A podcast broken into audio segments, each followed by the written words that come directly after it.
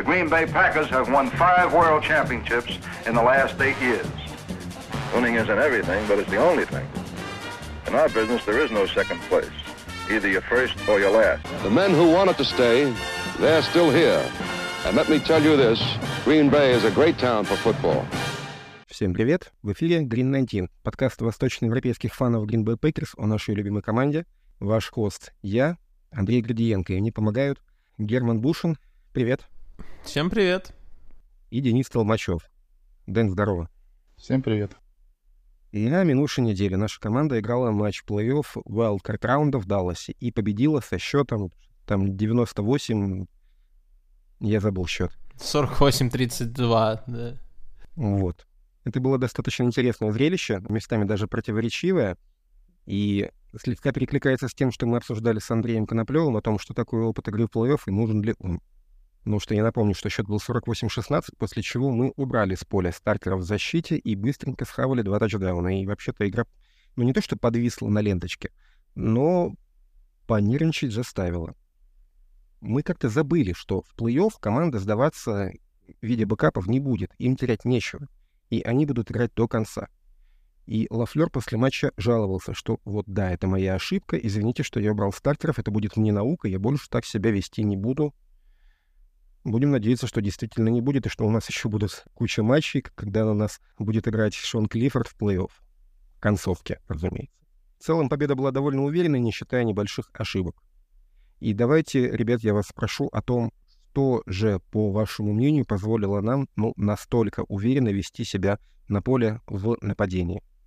Ну, наверное, в первую очередь, в первую очередь, это, конечно, фигура Джордана Лава, и, наверное, это просто... Вот ты сказал о том, что обсуждали, нужен ли нам плей-офф, и там, грубо говоря, я, например, говорил, что плей-офф нужен, чтобы игроки, не, чтобы у не, не дрожали ноги, когда они в следующий раз там окажутся. В итоге, единственный человек, который косякнул, то, в общем-то, это был Лафлер, который там уже бывал не один раз, а ребята играли вот как ни в чем не бывало абсолютно все, и, в, в том, ну, и главным образом Лав, и мне кажется, что вот действительно его какое-то спокойствие и невозмутимость не только общее какое-то на каком-то психологическом уровне, но вот даже на игровом э, мне выделить хотелось бы э, тот, тот аспект игры Лава, который мне нравится сейчас больше всего, наверное, это то, насколько он не моргает и, и не паникует э, при виде летящего на него пасраша. И то, насколько спокойно он в последнюю секунду, даже зная, что он сейчас получит хит, избавляется от мяча. Это очень э, здорово раскры- раскрывает плейбук, это облегчает задачу онлайн, и мне кажется, что это вот один из основных аспектов. Ну а второй аспект это, конечно, то, э, что все, в общем-то, знали или хотя бы догадывались, э, разговаривая о Dallas Cowboys в общем-то, по, по итогу всего сезона, да, они выиграли 12 матчей, но в каждой игре это практически было видно. Они не умеют останавливать вынос, на самом деле, по-взрослому, прям так по-настоящему останавливать вынос, они не умеют, и их вынос в этом году очень плох. И я не знаю, как, какая доля этого это фигура Тони Полларда, что он просто оказался не настолько хорош, насколько многие думали, насколько это плейколлинг, потому что, насколько я помню, Маккарти выгонял из Далласа Келлина Мура э, под соусом, что типа нам надо побольше выноса играть, и вот сейчас вот ну его нафиг, я возьму на себя плейколлинг, будем больше выноса играть. В итоге они стали еще меньше, по-моему, его играть, да и не работает он особо. Ну и на самом деле, несмотря на то, что да, Лав красавчик, но Пекерс во многом выиграли эту игру и разницу. Э, сделал вынос. Э, на первом драйве там Джонс что-то потыкался, там какие-то отрицательные play были, потом один раз его прорвало, и с того момента я не помню там э, практически, ну, то, ну, там чуть ли не каждый второй вынос Джонса это там 10 ярдов с лишним, по крайней мере, у меня такое впечатление. Вот, поэтому на мой взгляд, это. Ну и третье, это то, что Дэк Прескотт просто и Сиди Лэм психологически поплыли. Uh, над Далласом было огромное давление моральное. Э, мы играли, что называется, with house money, и просто лидеры Далласа в нападении психологически дрогнули. Это было видно уже там к счету там 14-0. Э, Ну, вот, наверное, основное. Денис, скажи мне, пожалуйста, как э, член секты 8 побед, члену секты 5-6 побед, каково это быть пессимистом? То вы были весь сезон оптимистами, а внезапно в концовочке оказалось, что и вы недооценивали потенциал нашей команды. Как ты себя чувствуешь по этому так, поводу? Давай начнем, что я возглавляю секту 9 побед, поэтому, собственно, 9 побед и случились. Э, ну, блин, если серьезно, понятно, что эти все прогнозы, они никак не коррелируются с какими-то знаниями или пониманием, потому что все-таки это больше какая-то ментальная вера в команду и то, что есть коуч, который может наладить нападение, есть молодой квотербек, который я все-таки верил, что может показать определенный уровень, но действительно Джордан Лав удивил очень приятно. И от этого никуда не деться. Отдельное спасибо им, конечно, за игру с ковбоями, потому что это, ну, прям вообще мед для глаз и наших сердец. За последние, наверное, несколько лет это точно лучший матч команды. Опять же, возвращаемся к тому, что в концовке был э, небольшой завтык с тайм-менеджментом, но фиг с ним. В идеале, конечно, хотелось бы уже такой стейтмент серьезный, типа там 48-16 э, условно, чтобы уже добить Даллас однозначно. Но как бы все мы люди и понимаем, что у Далласа тоже есть определенные проблемы. Э, больше всего мне понравилось то, что э, та агрессивность, наверное, которую проявил Лефлер со старта, потому что уже ходят разговоры о том, что на предматчевой разминке он с командой пообщался и сказал, что если мы выиграем э, вбрасывание, я буду, ну, то есть команда выберет принять мяч и начать э, матч, собственно. Потому что большинство команд по консервативной логике выбивает, выбивает пробивание мяча, чтобы уже вторую половину у тебя был первая попытка либо отыграться, либо нарастить э, отрыв. Лефлер сразу выбрал э, принять мяч и начать розыгрыш. Именно этим моментом, наверное, он так э, психологически уже нанес серьезный удар э, Дэку Прескотту, который явно перегорел на лавке и уже был заведен с первых секунд рваться в бой, но Пекерс провели прекрасный драйв 8 минут, сожгли кучу времени, занесли четкий тачдаун. Ну, это был удар под дых, с которым Даллас не справился и до конца игры. Собственно, ну, мне очень понравилось. А, ребят, давайте я, с вашего позволения, вынесу в подкаст тему, которую мы уже ну, письменном виде а, сообщениями обменивали, обменивались, обсуждали в чате на редакции подкаста. Что же было не так с нападением Аарона Роджерса, почему нам чего-то постоянно не хватало? Не было ли это что-то, мешавшее нападению Аарона Роджерса? Не был ли этой помехой сам Аарон Роджерс? Давайте я еще раз озвучу свою логику. Мы много раз видели, как, как против нашей защиты постоянно кто-то открывается, бегает полностью свободный по полю, вообще никак не прикрытый. А мы в исполнении наших, наших э, ресиверов такого почти что не видели. Такое ощущение, что наши ребята были просто не способны открываться, хотя, ну, на самом деле был довольно неплохой персонал. Не было ли это проблемой э, именно с одиблами, с изменениями колов в исполнении Роджерса на преснэпе? Мы же видели и броски в двойной на Адамса, как когда полностью от, открыт Лазард, да, все помнят этот момент из матча Сан-Франциско, кстати. Вот представьте себя на месте Мэтта Лафлера. Вот если вы заступаете на должность и видите, что ваш квотербек играет не то, что вы назначили, а что-то свое, логично предположить, что первое, что вы сделаете, это выберите себе другого квотербека, если этот не слушает. Но вы не можете против него пойти, он легенда города, он а, в местных церквях висит там отец, а, сын и квотербек Гринбей Пейкерс. Такая святая троица. Вы не можете против него пойти открыто, вы выбираете другого квотербека. Вот первое, что сделал Лафлер, поработав годик с Роджерсом, он выбрал Лава. Да, у нас отличный персонал в нападении в плане, скажем так, драфт капитала вложенного. У нас все, что не второй раунд, то третий. Рид второй. Мазгрей второй. Уотсон второй. Крафт третий. У нас был Амари Роджерс третий, Стейнбергер третий, Дилан третий. А у нас, э, блин, Добс четвертый раунд кажется поздним пиком в нашем offense е. А Дженкинс второй, Майерс второй. У нас очень много высоких, пик, высоких пиков в offense е, хватает ресиверов, которые умеют бегать маршруты, но раньше мы не видели, чтобы они открывались. Мое предположение, что Роджерс что-то химичил на pre-snap е и играл не то, что назначает Лафлер, меняя audible ами что- что-то на более привычное ему, чтобы пасовать на своих друзьяшек, на Коба, на Лазарда и так далее. И именно поэтому мы в свое время выбрали Джордана Лава. Мы это обсуждали, для вас это как бы не новость, э, у вас, по-моему, по, по этому поводу полярное мнение. Что вы можете сказать по поводу такого тейка?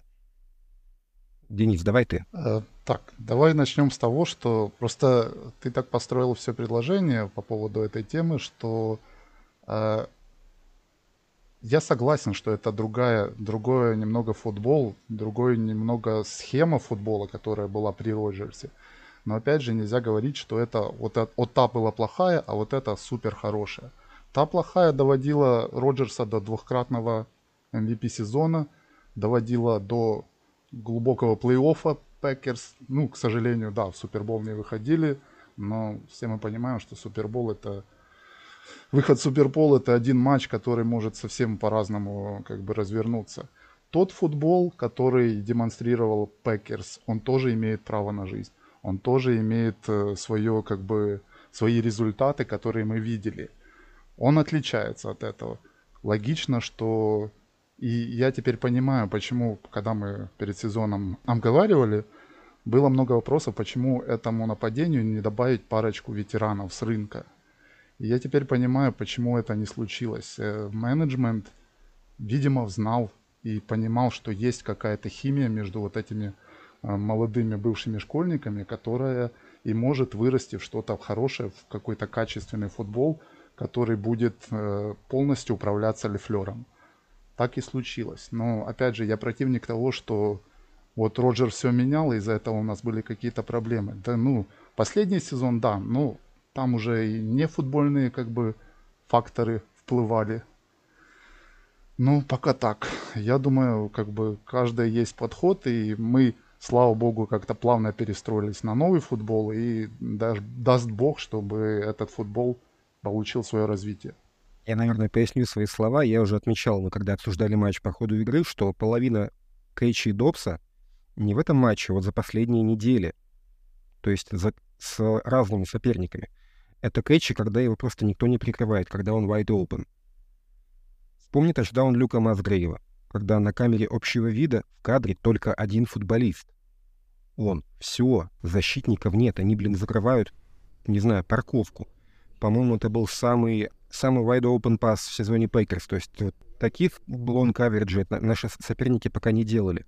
Ну, в принципе, много со всеми командами. Мы столько не видели при Роджерсе. Вот что поменялось в игре, почему мы, суме... мы научились провоцировать blown coverage и соперников.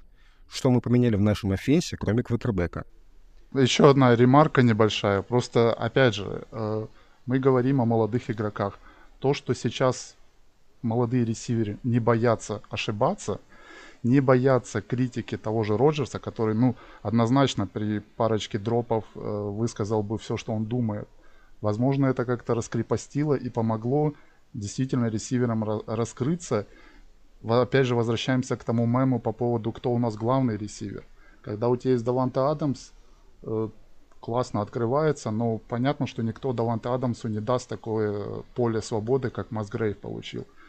Опять же, ну, как мне кажется, это другой футбол, другой персонал, который идеально подошел под эту схему. Фу-фу-фу, будем надеяться, что так будет и дальше. Ну, в общем-то, не секрет, что я основатель фан-клуба хейтеров Аарона, потому что ну, мне всегда казалось, что его немалая доля вины в том, что мы не способны выиграть еще один Супербол есть. Я до сих пор уверен, что Супербол, 45-й Супербол нам выиграла защита. Просто вспомните, как мы шли по плей-офф, там в каждой игре по пик-сиксу, то и по два и многие матчи были в одном владении. И Серега тоже автор тезиса о том, что мы с Роджерсом больше не верим в Супербол. Вот я, конечно, готов на него покоситься, поискать э, его косяки там, где их, возможно, нет. Да, я, я предвзят. Герман, а ты предвзят или что ты по этому поводу думаешь? Я предвзят, я полностью с тобой согласен, но, кстати, Денис э, свой э, как бы тезис и свой монолог в итоге завернул в конце ровно в ту сторону, в, с которой я хотел начать. Э, про грубо говоря, персонал и то, насколько он подходит под конкретную схему. Мне кажется, что то, что Роджерс там взял еще два MVP в 2020-2021 году, и Гринбей выигрывал 13 игр в регулярке с таким вот футболом, где э, Роджерс э, шлет куда подальше э, плейколлинг Лафлера и э, фигачит что Одиблы один за одним, а я, я думаю, что так было. Э, этот футбол работал до какого момента? Он работал, пока был Деванта Адамс. И ты можешь играть в такой футбол когда у тебя есть, а, а, ну, лучший ресивер в лиге на тот момент, наверное, и ты играешь вопреки, ты выигрываешь вопреки этому, не благодаря. Ну, вот мое мнение. Э, я на это смотрю так. То есть, да, мы выигрывали, играя в такой футбол, когда у нас Роджерс был на своем втором пике, да, ну, в плане, что у него был какой-то пик карьеры, потом он там травмы и все такое, и вот он подсдулся, а потом мы взяли Лаву, он разозлился, и вот он вышел на этот второй пик свой, и Адамс. И вот с ними это там работало. И иногда там на Адамса, допустим, слетели строя, там Лазард открыт, окей, э, кину, кину на Лазарда. Но в целом я считаю, что это была игра, в общем, вопреки. И, э, безусловно, да, нельзя не отметить тот факт, что э, мне кажется, вот это его... То есть я... Очень мне нравился всегда Ален Лазард, но сейчас задним умом я понимаю, что игрок, ну, очень слабый. Ну, он не второй номер и не третий в приличной команде НФЛ должен быть. При всей моей любви, при том, что он блокирует замечательно на выносе и все такое. И, и Роджерс, ну, а Рэндалл Коп по последних лет это там пятый-шестой ресивер в депчарте приличной команды. И, конечно, любовь Роджерса к его друзьям, она, в общем, ну, реально вставляла палки в колеса тоже, если честно. Вот. А, а то, что ты, кстати, Андрей, сказал, что не был в этом году ни один игрок так сильно открыт у Пекерс, еще как Масгрейв э, на этом розыгрыше, был один раз на первой неделе. тоже Масгрейв. Причем play был, ну, практически... Ну, он был немножко другой по задумке, но мне показалось, что он практически отзеркаленный такой. Такая интересная какая-то закольцевалось как-то все очень интересно с тем, что было на первой неделе. Только там еще Лав чуть на пятую точку не сел, поскользнулся, по-моему, перед этим. Э, тоже, кстати, с ковбоями был один пас на Дабса такой, где тоже Лав там влетел, по-моему, в ранин... там они чуть не столкнулись с раненбеком, по-моему, или что-то такое. Э, и Дабс был настолько открыт, что у Лава было время врезаться, очухаться, развернуться э, и бросить. Вот, так что нет, Лафлеру все, у меня к Лафлеру вообще никаких больше вопросов после этой игры. Это, это чума какая-то, и давайте играть в его футбол. Мне нравится его футбол. А Лав, э, Лав э, тоже на линии scrimmage а вещи может делать, но только не audible ы, а и Лафлер очень много рассказывал про это на своей последней пресс-конференции. Э, какой же Лав красавчик, как он классно делает adjustment ы в плане э, пас-протекшена в плане того, кто кого разбирает и, ну, как он хорошо читает защиту в этом плане. Э, это, это вот, кстати, очень круто и очень отрадно слышать. Человек все-таки первый Знаешь, год все-таки он а, три года учился. Это то, чему учатся. Ну, это факт, да, окей.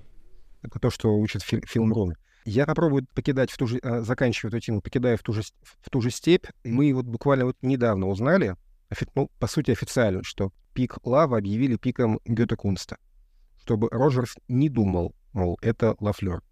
Скажем так, Гут взял а, вину на себя, вызвал огонь на себя. Из этого мы, мы делаем вывод, что, в принципе, Лафлер-то очень хотел квотербека. Не зная, именно ли Лава, но я предположу, что хотел другого квотербека. И второе, как-то вот несколько иначе выглядят, выглядят все эти report ы, помните, многочисленные, над которыми мы, в принципе, смеялись, которые теперь уже не кажутся такими смешными, что э, с первой же недели, что у Лафлера и Роджерса конфликт. Помните, было такое? Угу, угу.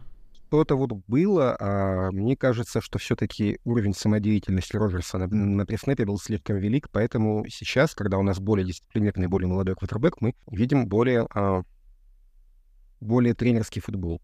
Вот, эту тему закрываем. Следующее. Лучший игрок сезона, ну, только что обсудили. Лучший игрок этого матча. Аарон Джонс. Я уже говорил в подкастах, что я не хочу видеть его в команде, просто потому что он хрустальный. Когда он здоров, он лучший игрок команды, лучший игрок офенса. Когда он болен, его нет на поле. И сейчас, конечно, дилемма, что нам, что нам с ним делать, потому что терять такого игрока очень сильно не хочется. А когда он сидит в, а, там, в, в кажуальной одежде на бровке, не заявленный на игру, это, конечно, смотрится печально. Что нам делать с Джонсом? Продлевать или нет? Потому что, ну, один сезон, понятно, что это не то. Один сезон ничего не решает. Вот, ну, окей, даже, даже если один сезон у нас еще с, ним есть. Вот, ваше мнение, сейчас его продлить на 2-3 сезона или нет? Такой блиц небольшой. Продлевать или нет, Герман?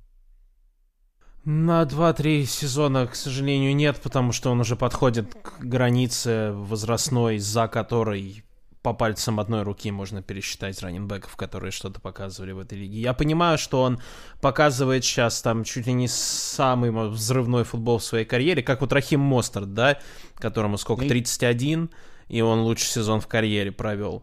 Бывает такое, но это слишком большой риск. Я э, как бы я думаю, что на следующий год он останется. Он всячески дал понять, что мы, э, что, что можно разговаривать про снижение зарплаты, про реструктуризацию и так далее и тому подобное, поэтому я думаю, что договорятся, но еще дальше это продлевать, это очень, э, очень рискованно, и так хрустальный, а еще и вот этот потолок уже скоро прям совсем настанет, поэтому я думаю, что Пекерс должны серьезно вложиться в плане драфт капитала, э, ну, не первый раунд, конечно, но должны серьезно смотреть в сторону running back ов на драфте. Пора уже. Но, блин, потрясающая, потрясающий перформанс последние 3-4 недели. Прям аж слезы наворачиваются, думая о том, что скоро он может не быть игроком Пекерс. Слышал мой вопрос, но проигнорировал слово «блиц». Ну что ж, тогда, Денис, это не «блиц», это мы ждем более или менее объемный ответ. Аарон Джонс, продлеваем или нет? Я думаю, единственным человеком, который грустил после игры с Далласом, это был Эйджей Дилан. Потому что после такой игры э, никто Джонса на следующий год, ну, этим летом отрезать точно не будет. И мой вариант это оставить его на год и реструктуризировать еще один год накинуть, перевести в гарантированные деньги, растянуть его контракт на два года и уже по э, будет вот таки, такой мостик, скорее всего, задрафтованным раненбеком высоким в первом раунде, ну, в первых раундах этого драфта, который сможет посидеть годик на лавочке за Джонсом, посмотреть, как делаются дела, и уже стартовать, так сказать, отодвигая Джонса на вторые роли в 2025. Хорошо, окей, тогда я немножко изменю вопрос. У нас дешевый Уотсон еще два года, дешевый Добс еще два года, дешевый Рид еще три года, дешевый Крафт еще три года, дешевый Масгрейв еще три года. У нас офенс э, пока что позволяет не думать о деньгах принципе. И давайте честно, у нас, я не сильно забегаю вперед, у нас от, открыло, открылось окно. Вот прямо сейчас оно уже открыто. А, стоит ли менять раннингбека на распутье? Вот такие тезисы, а, такие а, расклады что-то в ваших размышлениях поменяют или нет? Джонс нужен сейчас. Моих точно не поменяют. Моих точно два года маслать на нем по максимуму. Денис, понимаешь, в чем проблема? Тебе хочется два года, а ему хочется, а он, может быть, хочет три или четыре. Ну, он хочет тут... э, э, уверенности в, в завтрашнем дне. Понимаешь, в чем проблема? Я согласен. То есть, если человек скажет, нет, я хочу долгосрочный контракт на серьезные, солидные, средние деньги, тогда тут вариантов у менеджмента не остается, его надо будет отпускать. Но предложение два года с переводом в гарантии каких-то там бонусных тем, я думаю, вполне лояльному игроку, а он явно лоялен для этой э, команды, вполне, вполне по силам. И я думаю, даже после этого двухлетнего срока он будет еще как минимум бэкапом в лиге задержится точно. То есть у него еще будет какой-то контрактик. А я на это смотрю так, что если ты говоришь, что деньги, допустим, не проблема, да, э, рынок раненбеков, он такой, что можно, можно просто на рынке свободных агентов тогда найти более, просто более молодую альтернативу, даже, может быть, чуть ниже уровнем, но просто более молодого игрока. Герман, вот. я не говорю, что деньги не проблема, я говорю, что деньги пока позволяют нам... Не, я понимаю. Я понимаю, да, но я к тому, что тогда можно вложить их просто в э, кого-то чуть помоложе. Вот. Если Прости, там... Герман, просто Если... небольшая ремарочка, да. которую вычитали у какого-то аналитика. А, говорят, что в этим летом на замерах э, бега 40-метровки Джонс показал результат лучше, чем на предрафтовых э, просмотрах. То есть человек, ну да, у него будет со временем спуск, но я не ожидаю его в следующем году. И, возможно, даже... Ну, в следующем точно я его не ожидаю. Вот-вот-вот, я вот про это, да, как раз пытался сказать. Угу. Коленки, коленки, коленки у него, конечно, не молодеют. Ладно, хорошо, давайте еще немножко о деньгах, но на сей раз давайте как-то, ну, не блиц, а покороче. Итак, Джордан Лав, 5 лет, 250 лямов, из них 160 гарантий, да или нет? Ну, сейчас, сейчас Поттербеки столько стоит. Ну, что вы хотите, блин? Ну что, он как Дэниел Джонсон должен получать? Ну, побольше, наверное. Полтинник в год, да. Денис? А, ты, наверное, по поводу... Ты читал Кена Инглса, нет? Сегодня? Нет. Нет, я просто а, накинул, как, как наш, что наш, такое Наш любимый, э, да, блогер, который копается в платежках Пекерс, он э, интересную параллель сделал. А Роджерсу, когда его первый контракт в 2008 заключали, э, был средний, э, средние суммы, которые выводили его на четвертый показатель в лиге среди квотербеков по самой высокой э, зарплате. Если как бы трансформировать эти деньги, экстраполировать на сегодня, то это получается 52 миллиона в год – и если Лав соглашается на эти деньги, он тоже становится четвертым квотербеком в лиге по размеру зарплаты после Буру, Херта и э, э, Херберта и Ламара.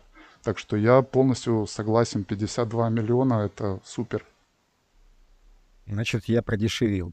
Давайте я тогда сделаю ремарочку, что я в начале сезона в подкастах говорил, что Лав выглядит, ну, Ребят, извините, все мы помним, что сентябрь-октябрь был не так впечатляющий. Что а, в первый сезон Роджерса он выглядел лучше, чем Лав. Но я это говорил где-то в октябре, в ноябре. В январе я скажу, то Лав первый сезон провел лучше, чем Роджерс. Возможно, он стоит дороже. Ну, ладно, я вас понял, в итоге я продешевил, потому что я считал примерно в процентах от кепки с такой инфляцией, потому что цены были, конечно, не, не, несколько иными. Я вспоминаю, когда в восьмом году после сезона 18-1 Том Брэди рвет кресты в первом матче, и очень сильная команда Пэтс играет с э, Мэттом Касселом весь сезон, э, показывает 11-5. Каким-то невероятным образом с 11-5 не попадает в плей-офф. Я впервые такое видел, и больше такого не было. На Касселла накладывают тег, и под тегом его торгуют в Канзас. Тогда был тег э, на Квотера 14 миллионов. Да, действительно смешно. А, я не помню в процентах точно, потому что это около 16% от кепки. Кепка была около 114 миллионов. Сейчас, конечно, процент, который тратится на квотера, он э, заметно выше. Но тут даже без без обсуждения размера зарплаты, если мы подпишем Лава на не топ-3 контракт лиги, это будет, по-моему, мне кажется, это успех будет. Так, ну так, в подкасте, а, ну, окей, я для себя а, ставил цель на сезон убедиться, что у нас есть квотербек. О том, что у нас есть квотербек, я убедился после четырех недель. И все, что было потом, это как бы на один тот же торт кладут новую вишенку, потом еще одну вишенку, и я как-то все, чтобы сезон закончил давным-давно, он продолжается. Вот. Как-то мы уже совсем ушли в межсезонье. Давайте на самом деле, ребят, я дам затравочку. За счет чего мы будем обыгрывать Даллас, было понятно. Джонс шоу-тайм в огне. Даллас не умеет в нормальный ранстоп. Лав в огне, против Квотера в огне не умеет, в принципе, никто. Uh, у Cowboys очень хороший пас очень хороший. У нас run, ой, а pass protection умеет подстраиваться под соперника и всегда способен какие-то фишки преподнести. Secondary uh, Cowboys — это такие ball-hunter ы, которые либо грудь в крестах, либо голова в кустах, либо pick-six, либо там blown coverage. Ну вот что мы, в принципе, увидели, только без pick-six ов с, с их стороны. То есть за счет чего мы, будь, мы можем обыграть Даллас, было понятно. И, в принципе, мы уже обсуждали, что это такой прям upset alert. Вот прям очевидно.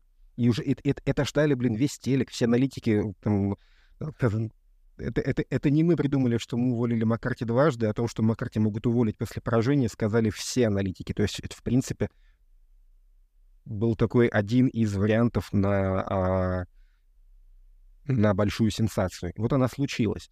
Сан-Фран.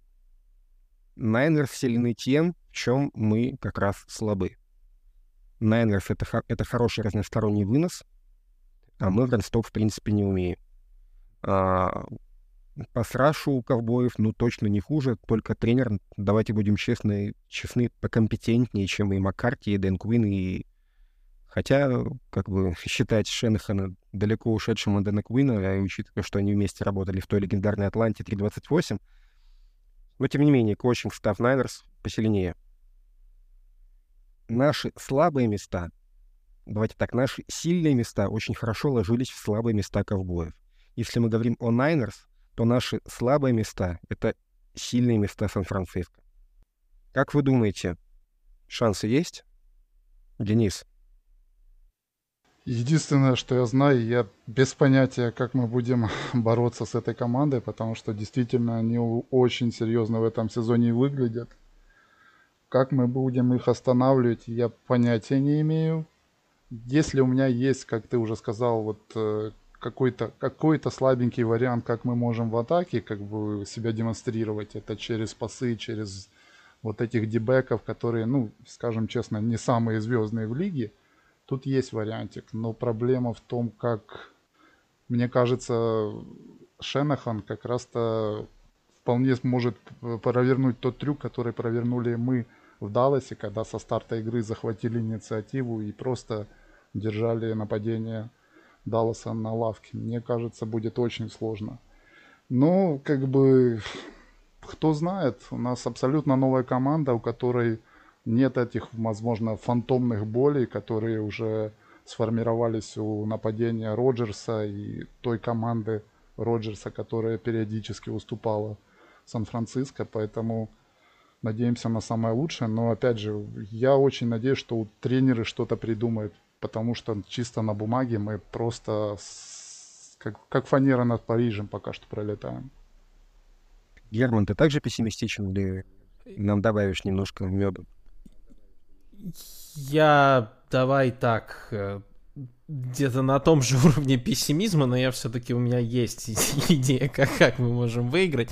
Эм, значит, э, Денис сказал в начале, как раз я не стал отмечать этот момент в игре с Далласом, но Денис его как раз здорово что отметил, что мы решили начать в нападении, что, в общем, довольно нестандартно. Единственное, как бы слабое место Сан-Франциско, если его можно таким назвать, и это то, о чем многие как бы говорят про них, что они играют, отставая в счете, гораздо хуже, чем ведя в счете или в равной игре. Сложно сказать, почему. Наверное, потому что если это уже ближе к концу игры, там надо действительно ну, больше смещать фокус в сторону паса, да, и отказываться, может быть, от услуг там МакЭфри на выносе чуть-чуть. Сложно сказать. Но вот факт остается фактом, что вот те игры, которые, где они плохо выглядели в этом году, а у них был там в середине сезона такой кусочек, э, они там в начале, с самого начала игры просто начинали отставать в счете, и что-то как-то все сыпалось. Поэтому хорошо бы выиграть монетку, хорошо бы сразу взять себе мяч, хорошо бы начать с тачдауна. Вот. И если у нас получится повести в счете, то, может быть, это какую-то небольшую суету и панику внесет. Э, но это такое, ну, я понимаю, что это очень эфемерно. Насчет, кстати, дебеков э, Сан-Франциско, Червериус Уорд э, в Second Team All Pro в этом году. Остальные, да, не очень, но Червериус проводит очень классный сезон. Хорошо, что у нас не один Деванта Адамс и куча бомжей, где ты можешь Червериуса посадить на Деванта, потому что вообще Уорд играет э, в основном персонально против лучшего ресивера соперника. Но у нас такого нет. В этом плане это, конечно, приятно. То есть, да, я думаю, что больше гораздо будет зависеть от лавы и ресиверов. Э, Джонса, я думаю, не будет у него такой игры, как с Далласом. И у защиты нашей ответов для Сан-Франциско нет вообще. Если мы даже пропустим 40-50 очков, я не буду кричать уволить Джо Берри, потому что, ну, блин, ну нет у нас ответов против них. Ну, ну нет и все. И поэтому единственное, как мы можем выиграть, это в бешеной перестрелке. Э, где у нападения будет получаться просто абсолютно все. Вот как с Далласом, или даже лучше. Э, только еще будет гораздо больше паса. Вот, э, поэтому да, не могу сказать, что я много шансов нам даю, но если Лав проведет лучшую игру в карьере опять, и да, и ресиверы не будут дропать, а в последнее время они этого не делают, то, может быть, какие-то шансы есть. Или если сломается МакКэффри. Но я очень люблю Криса МакКэффри, здоровья ему, и не буду ничего такого. Я не смотрел а, Детройт, э, Лос-Анджелес, нет? Highlight uh, только. Там было интересно, да, первая... Я... я вот, вот, да, первая половина. Вот первая половина этого матча, это вот то, как мы вот можем выиграть. Да, но, но если честно, я от такого рынка это было просто отвратительное зрелище. Я все-таки люблю, люблю, когда на поле присутствует помимо offense а еще и защита. А там, конечно, этого не было. Но во второй половине-то ну, очков что... было мало, кстати. Оно как-то так резко перевернулось. Да, но, но в первой, когда было 6 драйвов подряд, подряд 6 тачдаунов, угу. ой, 5 тачдаунов и филдгол, но дошли, по-моему, там до 5 ярдов, если не ошибаюсь. Вот так мы выиграть да, да. можем, но я э, сразу говорю, что мне такое зрелище удовольствия не доставит. Хорошо, ты так а, весь, весь подкаст молодец, подводишь меня к следующей теме, а, даже учитывая, что мы не готовились, у нас нет плана, вернее говоря. А, ты озвучил имя Джо Берри. Вот у нас такой заочный биф, биф с Денисом, потому что а, когда защита Берри косячит, Денис не упускает шанса пнуть его в канале, потому что все-таки ну, канал это в основном его контент. А я по этому поводу очень переживаю, но не потому, что я фанат Джо Берри, я не хочу его на следующий сезон видеть, но я просто хотел бы, чтобы отдавали дань уважения, если он сделал свою работу хорошо, а он в этом сезоне делает ее хорошо довольно-таки часто. Последние две, две игры а, регулярки. Ребят, вам нужно выигрывать. Хорошо, давайте моя защита пропустит э, за два матча 19 очков. Спасибо, Джо. Что, дивизионка? Давайте мы сделаем два перехвата, один из них пиксикс. Спасибо, Джо. Вот, ну, Давайте так честно, ребят. Вот если а, а, нам накидают полтос, давайте будем судить по Джо Берри, вернее, скажем так, пинать Джо Берри, хотя бы с учетом того, что этот сезон был его, ну, по, по сути, лучшим сезоном в Гринбей. Вот, я вас прошу. А, как вы думаете, вопрос-то, собственно говоря, по этому поводу? А, как вы... Андрюх. Да-да-да. А, давай, можно я с вопроса начну, а ты потом продолжишь. Вам на выбор. Либо мы проходим 49-х, но Джо Берри остается еще на несколько сезонов, либо мы не проходим Джо Берри, но, ой, не проходим 49-х, но Джо Берри в следующем сезоне меняем на коуча более мастеровитого, скажем так. Что вы выберете? Я выберу пройти 49-х, потому что я что-то... Чем больше я думаю, тем меньше я вижу э, ну, какого-то железобетонного сменщика ему. Ну, Типа, Леонхард уже, вон, говорят, это к Прайму собрался, например, в гости. Так что, в общем, наверное, я все-таки за то, чтобы игру выиграть. А, я за то, чтобы выиграть игру по одной простой причине. А, если а, стоит выбор выиграть игру или второе, я выберу выиграть игру, что второе я уже не слушаю. You play to win the game. У нас, вот я сейчас буду монтировать, сводить подкаст, да? И я ставлю в начале джингл словами Винса Ломбарди. Победа — это не главная цель, а единственная. Вот. Вы мне предлагаете что-то там э, играть в поддавки. В поддавки пускай играет Джексон Уилли и сосет так там... Я же не, это не по поводу поддавков, это от того, что... Э, просто к, к тому, что... что... Нет, Дэн, вопрос просто не, не, не по адресу, потому что я даже не буду на него, на него и, конечно, победить. В любой игре победа. А какой ценой, неважно. Ну, а если на, на кону стоят будущие победы в других сезонах, тебя это уже не интересует? Слушай, я еще раз повторюсь, я считаю, что в этом сезоне Джо Берри, а, конечно, свои акции очень сильно поднял. И, и не знаю, слушаете ли вы англоязычных подкастеров, но я вот а, а, Daily подкаст, а, у Джона Мердинга еще слышал рассуждение о том, что, мол, вызывает после сезона там Гуд или Лафлер Джо Берри к себе в кабинет. А Берри ему говорит, чувак, ты хотел, чтобы в решающий момент сезона моя защита была крепкой? Пожалуйста. Ты хотел, чтобы а, она делала перехваты секи, когда это особенно нужно? Пожалуйста. Я напомню, что мы вылетели последний плей-офф Роджерса, мы проиграли Сан-Франциско, там что, была плохая защита Джо Берри? В принципе, эта защита Джо Берри в плей-офф-то нас не подводила. по большому счету. Да, это правда. Я готов потерпеть, если а, в будущем сезоне он сделает такой же шаг вперед, какой он сделал в этом сезоне. Потому что я действительно считаю, что это лучший его сезон в Гринбей. Вот, шаг вперед был довольно не слабым, и если мы сделаем еще один шаг вперед такой же по качеству, а, то это будет защита, в принципе, весьма неплохого средне, среднего уровня. Сейчас, конечно, мы по очкам, возможно, где-то в серединке, но по уровню игры мы, безусловно, ниже середины. А, шаг вперед — ну, я повторюсь, я бы хотел немного драфт капитала в защиту вложить, потому что у нас а, какая-то такая магия первого раунда. Как все кричали, что у Роджерса не было там никогда ресивера с первого раунда, которым бы он, кинул тачдаун. При этом у него один за одним. Дженнингс второй, Нельсон второй, Кобб второй, Адамс второй. Открываешь там лучший ресивер в карьере Тома Брэди. Там Уэсли Велкер там седьмой, там Джулиан Эдельман undrafted. Вот, ты думаешь, блин, а так у кого draft capital -то вложен, скажите мне, пожалуйста у нас всегда были хорошие игроки в offense е Роджерса, но не было первых раундов. И все такие, как нет первых раундов? Либо первый, либо ничего. У нас защита то же самое. У нас куча первых раундов. Дальше. Второй раунд. Мы последний раз драфтовали защитника во втором в 2018 году. Последний раз защитника в третьем мы драфтовали в 2018 году. За это же время мы взяли только одного защитника в четвертом. У нас, блин, и Нагбаря, здоровье им, крестами, по верхам защиты пятый раунд — это высокий пик. Если у тебя ломается игрок первого раунда, у тебя играют там Валентайны, Валентайны, Руди Форды, и Никсоны и прочие Джонатан Оуэнс, какие-то бомжи из чужих практисов. То есть у нас нет в защите глубины и даже близко. Мне бы хотелось, чтобы мы в защиту вложили что-то похожее на такой капитал из э, высоких и средних раундов, чтобы у нас была какая-то глубина состава. Это, возможно, будет интересно. Если а, мы вложим, я допускаю, что даже Джо Берри сможет сделать нашу защиту лучше. Но должен же хоть, хоть кто-то его защищать, ребят. Но все его оплевывают. Пустили 9 очков с Чикаго, уволить. 10 с Миннесотой, уволить. Два перехвата с э, Далласом, уволить. Ну скажите же, ну, вот у меня сейчас сидит на руках кошка. Доброе слово, и кошке приятно. Ну вот, блин, Джо Берри тем более приятно. Он иногда он молодец. Андрюх, ну я, я, я все понимаю прекрасно, что мы не тратим средние раунды, но напомню тебе за Дариус Смит, Престоны Смиты, Амосы, это все уходило в защиту. Да, мы не тратили такой и где капитал. И, где за Дари, и где за Дариус, и где Эймос? Скажи мне, пожалуйста, где они сейчас? Они в Гринбей? Где? Я не знаю, как их конвертировали в, тран... в, в защиту. Никак не конвертировали максимально.